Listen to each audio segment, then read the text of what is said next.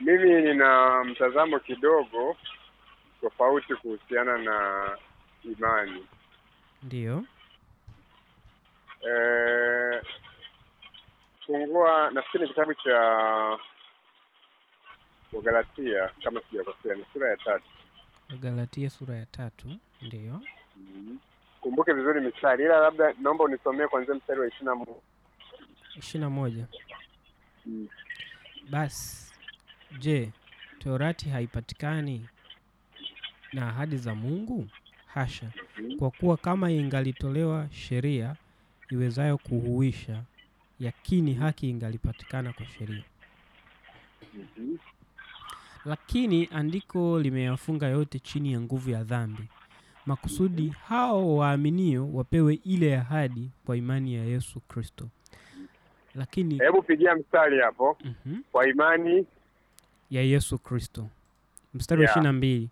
Lakini andiko limeyafunga yote chini ya nguvu ya dhambi, makusudi hao waaminio wapate ile ahadi kwa imani ya Yesu Kristo. ya endelea. Nitaka tu kwanza tunoti hicho kitu cha kwanza anaposema kwa imani ya ya Yesu Kristo. Tuendelee. ishirini na tatu. Lakini kabla ya kuja ile imani hatukuwa Pigia tena hiyo. ishirini na tatu Galatia Eh, tatu ishirini na tatu. Lakini kabla ya kuja ile imani ile imani eh, eh, ile tulikuwa imani. tumewekwa chini ya sheria, tumefungwa mpaka ije ile imani itakayotufunulia. Ehe, ije ile imani. Hilo ni kitu kingine cha kupigia mstari hicho. Mhm. Hmm? Ndiyo, hivyo torati imekuwa kiongozi kutuleta kwa Kristo ili tuhesabiwe haki kwa imani. Lakini iwapo Hilo ni- Hilo hilo hilo hilo na huo mstari na wenyewe ni wa ku highlight. Torati imekuwa kiongozi kutuleta kwa nani? kwa Kristo ili tuhesabiwe haki kwa imani. Ehe. Lakini Ehe. iwapo imani imekuja, hatupo tena chini ya ya kiongozi. kiongozi. Nitaka uone hiyo nayo. Iwapo imani imekuja, Imekuja, hatupo tena hatupo tena chini. ya ya kiongozi. kiongozi. Naam. Mm. Eh, nenda na kwenye kitabu cha Matendo ya Mitume Ndiyo. Sura ya ishirini na nane sura mstari nafikiri wa eh, nafikiri mstari wa wa kumi na tuanzie mstari wa kumi na sita kumi na sita kumi na nane pale Okay. Uh, Matendo ya Mitume sura ya ishirini na nane kuanzia mstari wa kumi na sita. Tulipoingia Rumi, Paulo alipewa ruhusa Ah, no. sio hapo. Ni ishirini na sita kumi na nane. Kumi na nane kuanzia mstari wa ishirini na sita.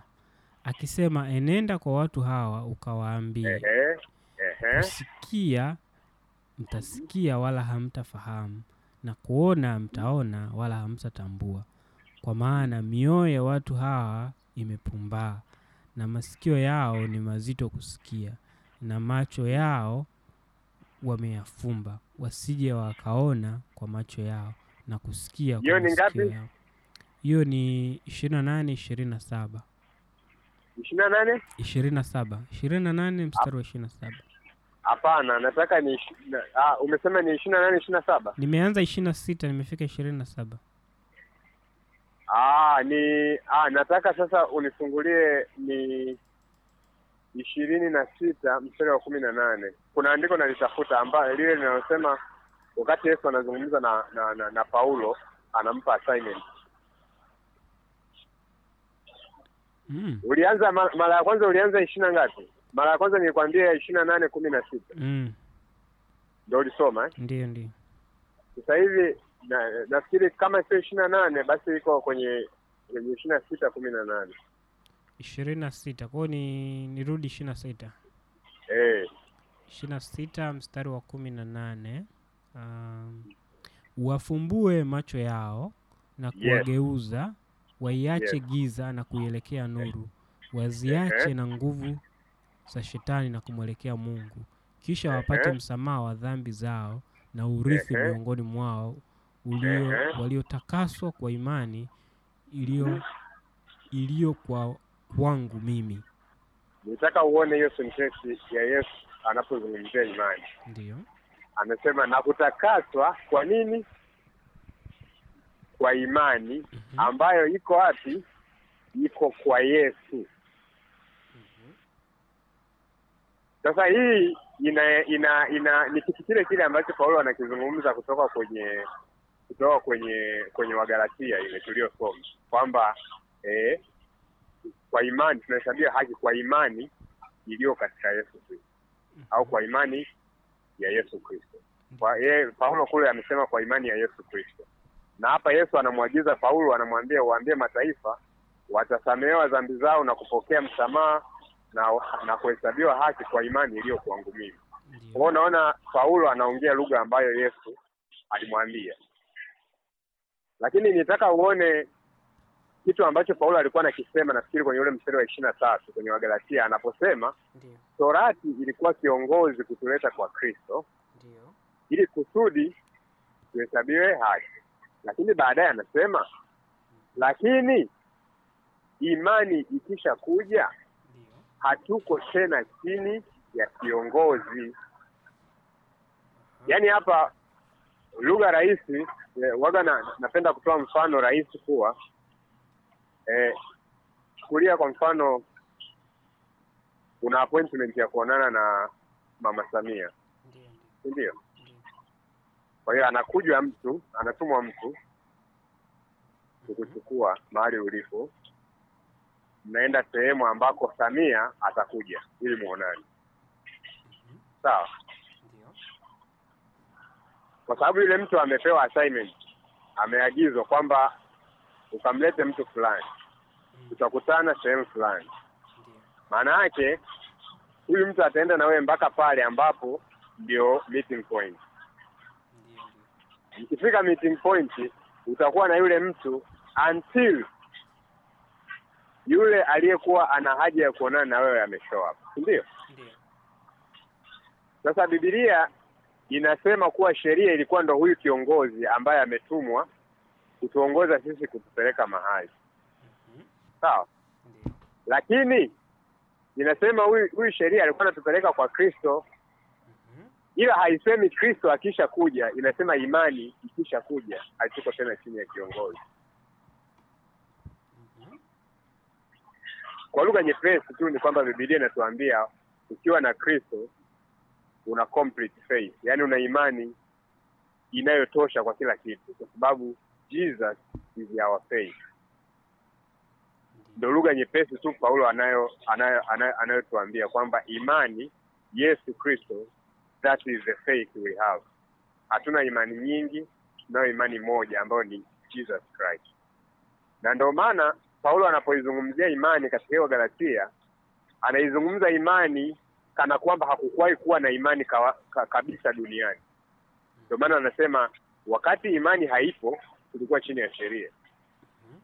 Lakini imani ikishakuja, anazungumza as huko nyuma tunamsoma Ibrahim, tunasema alikuwa na imani, tunamsoma eh, watu wengi wa imani wamezungumzwa wame, huko huko nyuma.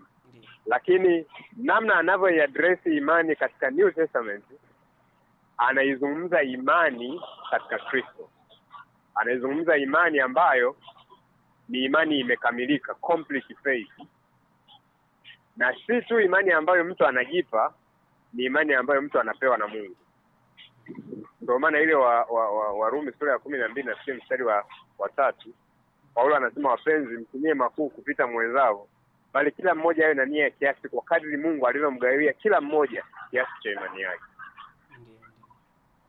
Maanake imani ni kitu ambacho tunakipokea kutoka kwa Mungu. Tunapookoka, tunachokifanya ni kwamba tuna accept, tunakubali kile ambacho Kristo alifanya kwa ajili yetu, tuna accept.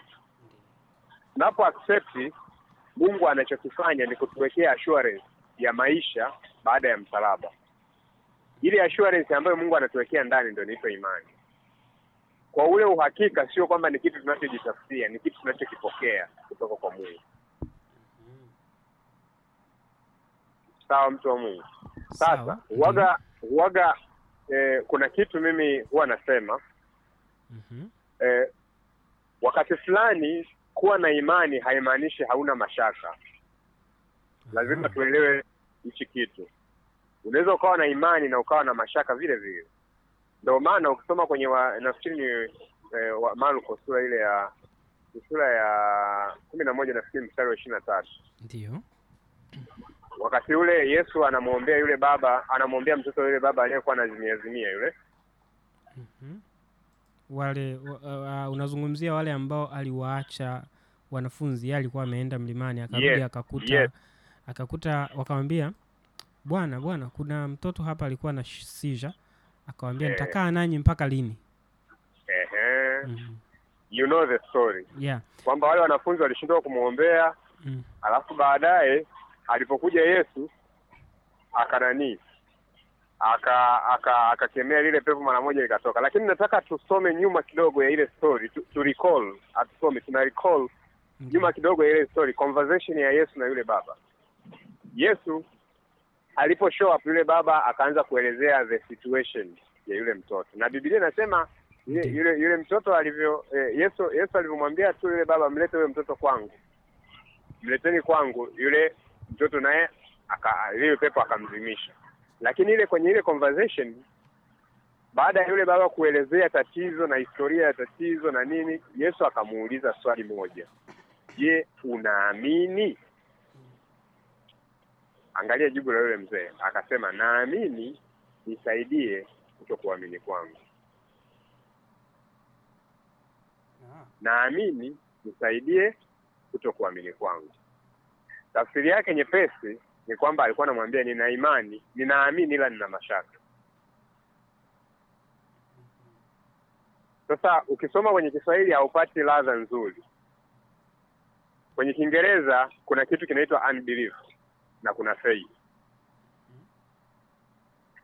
Eh, unbelief ambayo kwa Kiswahili tunaitafsiri kuwa ni mashaka ndio ni hali ambayo inaweza ikawepo ndani ya mtu mwenye imani pia. Ndio maana wakati Petro anatembea juu ya maji eh, alipoanza kuzama, angalia kitu Yesu anasema, anamwambia hivi, ewe mwenye imani haba, kwa nini au mbona uliona shaka moyoni mwako? Tatizo la Petro halikuwa imani haba, kwa sababu imani haba ndio iliyomsaidia kutembea juu ya maji. Tatizo lilikuwa ni shaka, ambayo ni unbelief.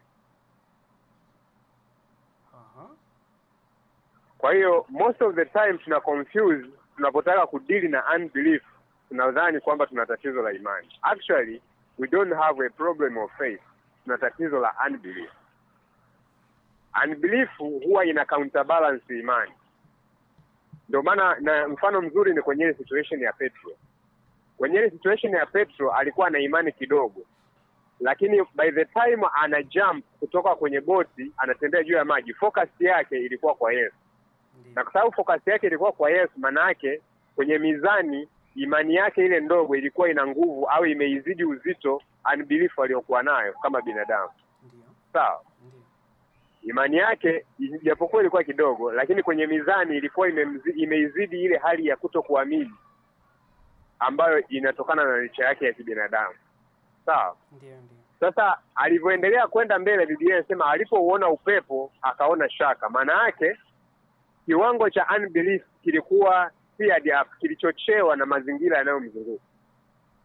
Kiwango cha unbelief kilipokuwa kikubwa, kikaanza kuifanya imani isi- isifanye kazi yake. maanake akapoteza pia focus kumtazama Yesu, na ndio situation zinazotukuta wa- Wakristo tunapokuwa kwenye mambo mbalimbali. Ni kwamba imani tunayo, tatizo ni kwamba unbelief ambayo inasababishwa na mazingira inakuwa imekuwa kubwa kiasi kwamba hatuwezi ku, kui, kuifanya imani yetu ika, ika work out a miracle ambayo tunaitarajia.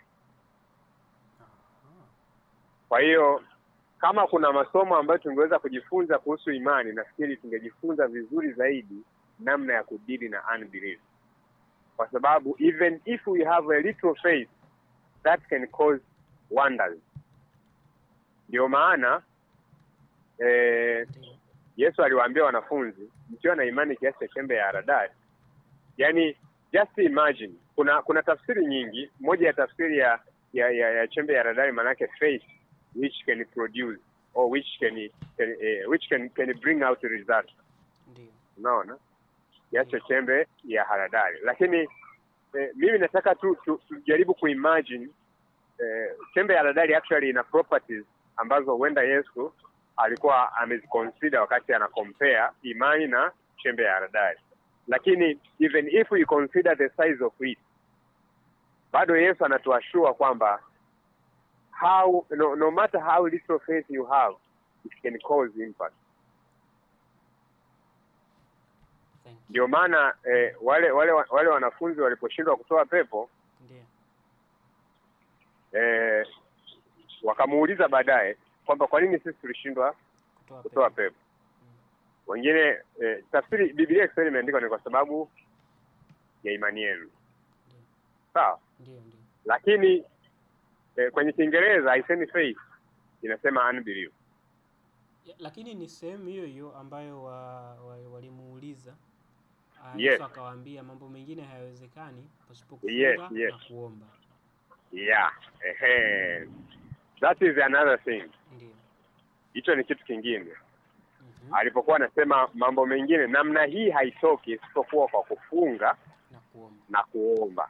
Sasa huwaga na na pose challenge kwa watu kwamba ni, ni jambo gani ambalo unafikiri haliwezekani isipokuwa umefunga na kuomba,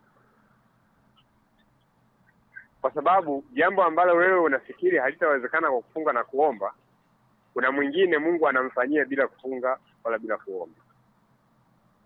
Kwa hiyo inamaanisha Mungu ana double standard. Hapana. Yeah.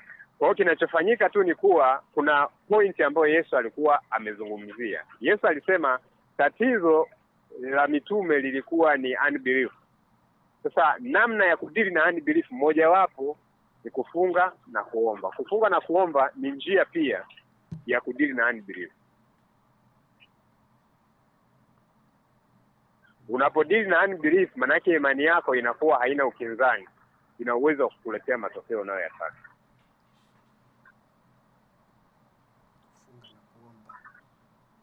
So kufunga na kuomba Hello? kunaondoa unbelief.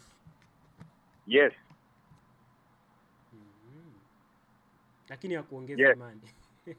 Hakuongeza imani, akuongeze imani. Na ndio maana ukifunga na kuomba, yani ukifunga bila kuomba, yet unbelief zinakuwa pale pale. Aha, kwa Kwa hiyo kuomba ndiko kunakoondoa unbelief. Yes, na pia tujue kitu kingine, tujue kuwa eh, kufunga hakuongezi kitu kwa Mungu, Ni kwa ajili ila kunakusaidia wewe. Yes, kunakusaidia wewe. Ndio maana Yesu hakuweka amri ya kufunga.